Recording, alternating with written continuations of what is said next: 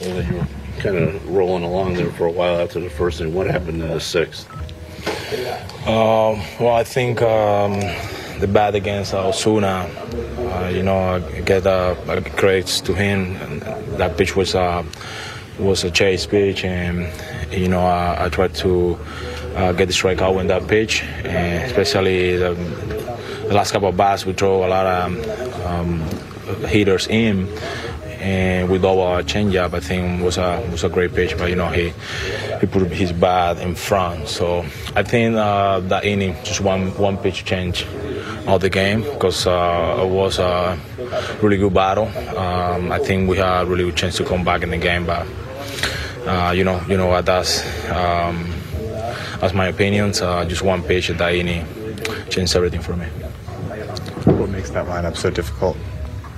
Oh yeah, they, they are they are really good. Um, I think the the line is a is a really good uh, challenge. Uh, I think we we execute a good play against them, and like I said, uh, late in the game, um, you just uh, just a one inning, so, you know.